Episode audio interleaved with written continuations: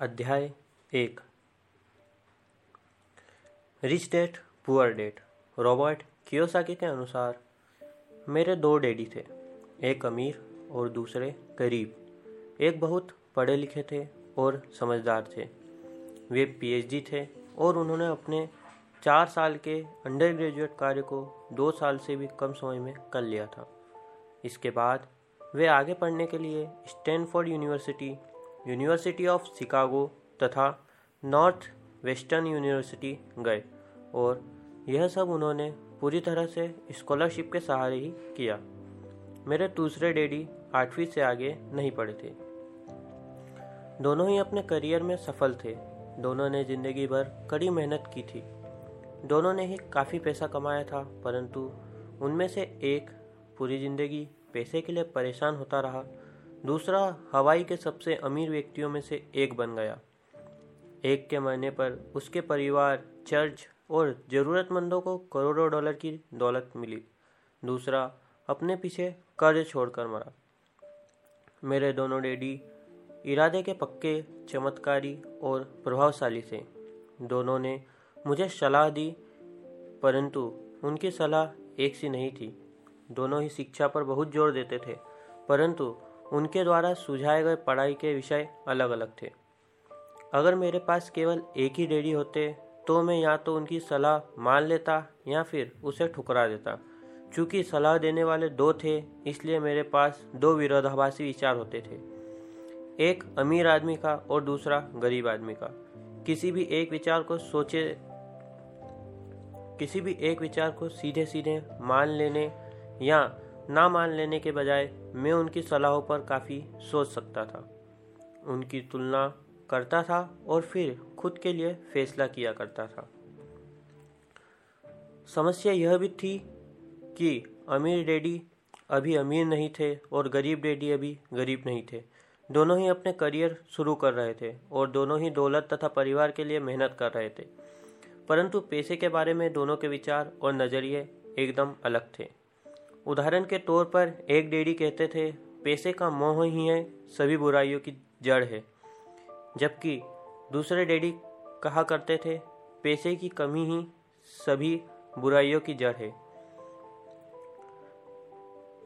जब मैं छोटा था तो मुझे दोनों डेडियों की अलग अलग सलाहों से दिक्कत होती थी। एक अच्छा बच्चा होने के नाते मैं दोनों की बातें सुनना चाहता था। परेशानी यह थी कि दोनों एक सी बातें नहीं करते थे। उनके विचारों में ज़मीन आसमान का फ़र्क था, खासकर पैसे के मामले में। मैं काफ़ी लंबे समय तक यह सोचा करता था कि उनमें से किसने क्या कहा, क्यों कहा और उसका परिणाम क्या होगा। मेरा बहुत सा समय सोच विचार में ही गुजर जाता था। मैं खुद के बारे में बार बार इस तरह के सवाल पूछा करता, उन्होंने ऐसा क्यों कहा? और फिर दूसरे डैडी की कही हुई बातों के बारे में भी इसी तरह के सवाल पूछता। काश मैं यह बोल सकता हाँ यह बिल्कुल सही है। मैं उनकी बातों से पूरी तरह सहमत हूँ। या यह कहकर मैं सीधे उनकी बात ठुकरा सकता, बुढ़े को यह नहीं पता कि वह क्या कह रहा है। क्योंकि दोनों की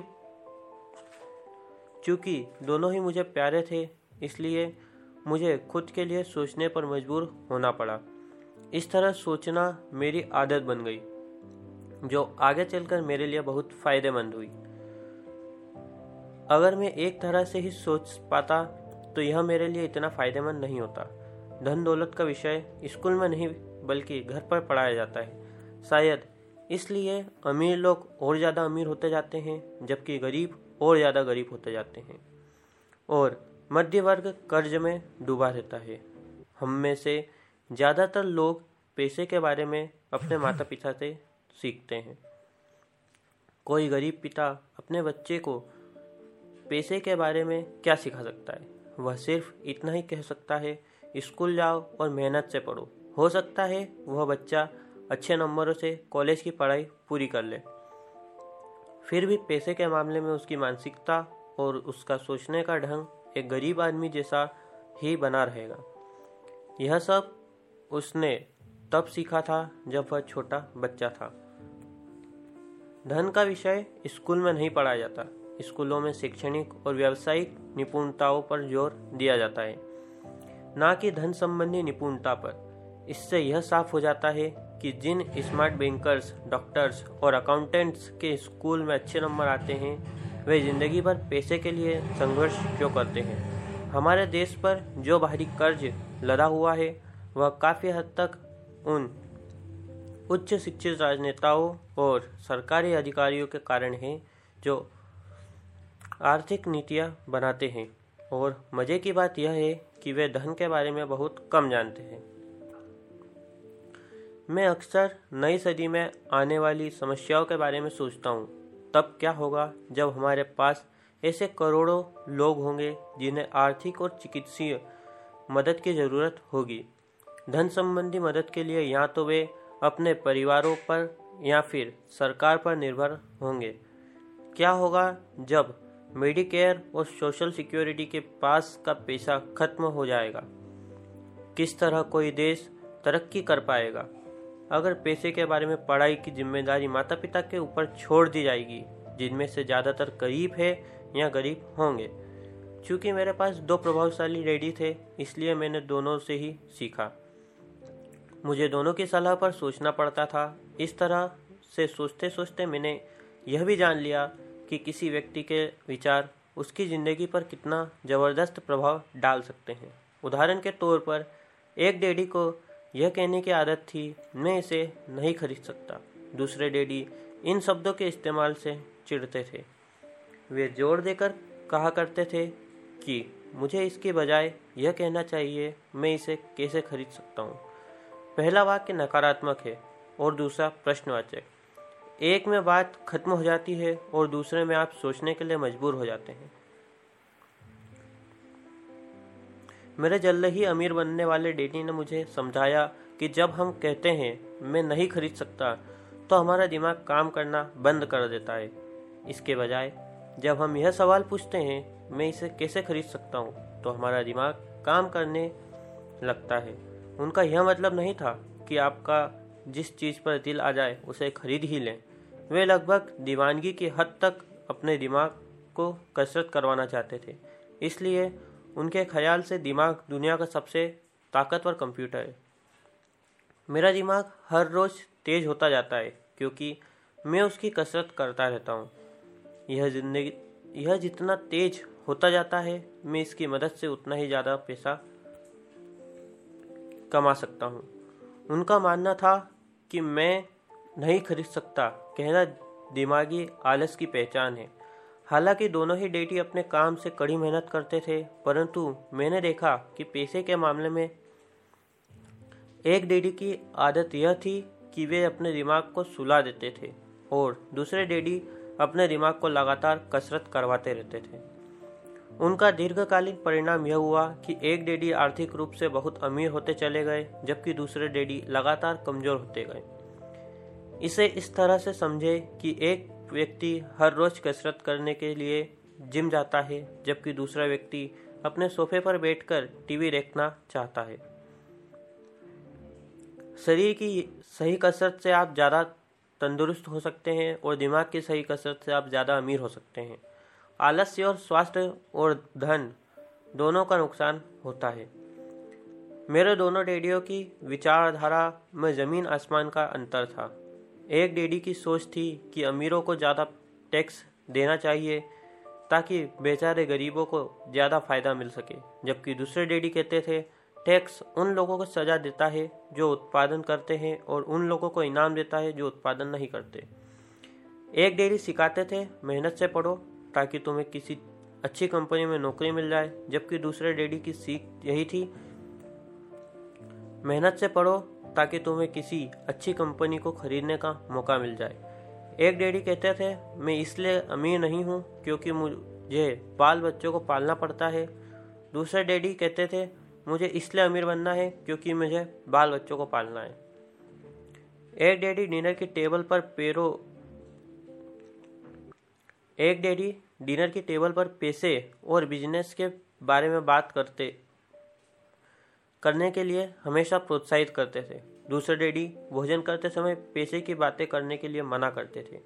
एक का कहना था, जहाँ पैसे का सवाल हो, सुरक्षित कदम उठाओ, खतरा मत उठाओ। दूसरा कहना था, खतरों का सामना करना सीखो। एक का मानना था, हमारा घर ही हमारा सबसे बड़ा निवेश और हमारी सबसे बड़ी संपत्ति है।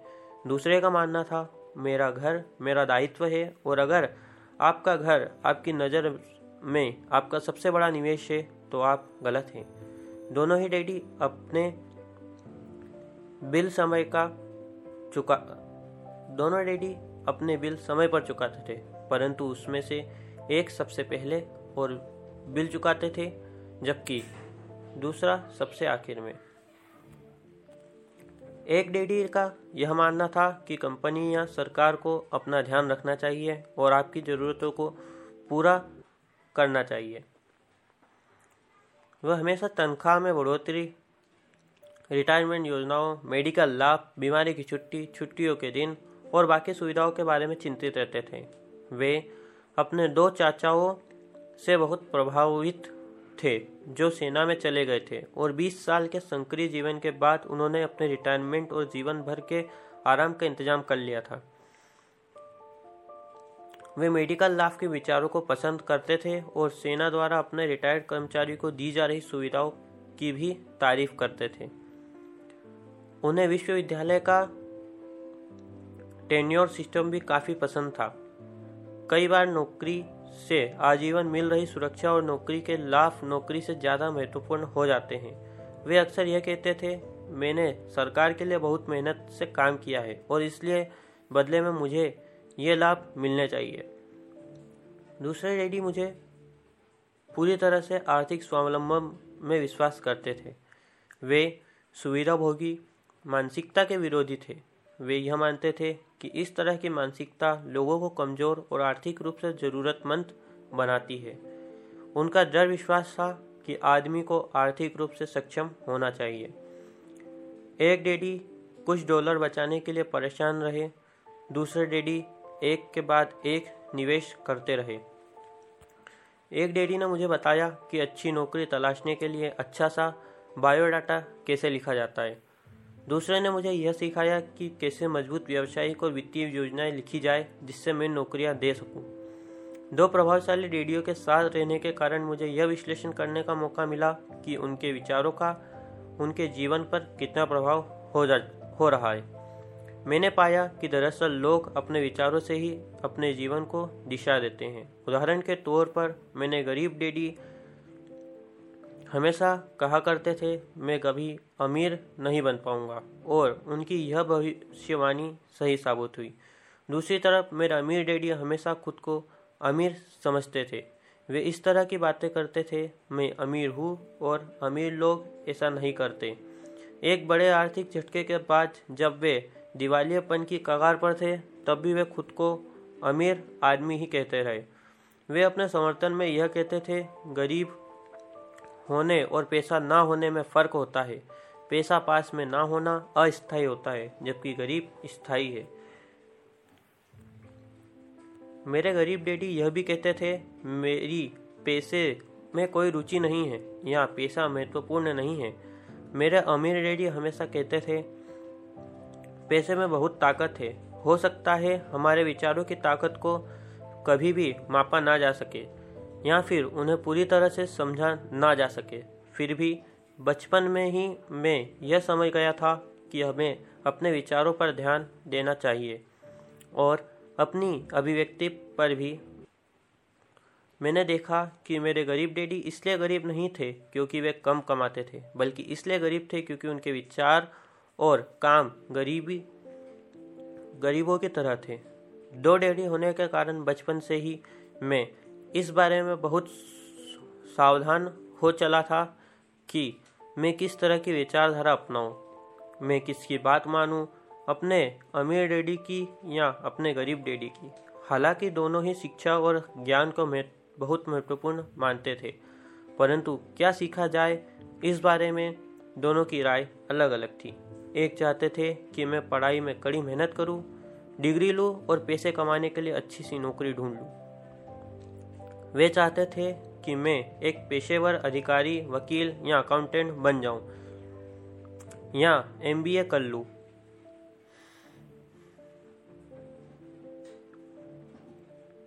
दूसरे डैडी मुझे प्रोत्साहित करते थे कि मैं अमीर बनने का रहस्य सीख लूँ। यह समझ लो कि पैसा किस तरह काम करता है और यह जान लूँ कि इससे अपने लिए कैसे काम लिया जाता है मैं पैसे के लिए काम नहीं करता। इन शब्दों को वे बार बार दोहराया करते थे। पैसा मेरे लिए काम करता है। नौ वर्ष की उम्र में मैंने यह फैसला किया कि पैसे के बारे में मैं अपने अमीर डैडी की बात सुनूँगा और उनसे सीखूँगा। यह फैसला करने का मतलब था अपने गरीब डैडी की बातों पर ध्यान न देना। हालाँकि उनके पास कॉलेज की बहुत सी डिग्रियाँ थी जो मेरा अमीर डैडी के पास नहीं थी। यह सुनने के लिए आपका बहुत बहुत धन्यवाद। इसी का अगला पार्ट हम जल्दी लाने वाले हैं। तो बने रहिए हमारे साथ, सब्सक्राइब कीजिए हमारे चैनल को। धन्यवाद।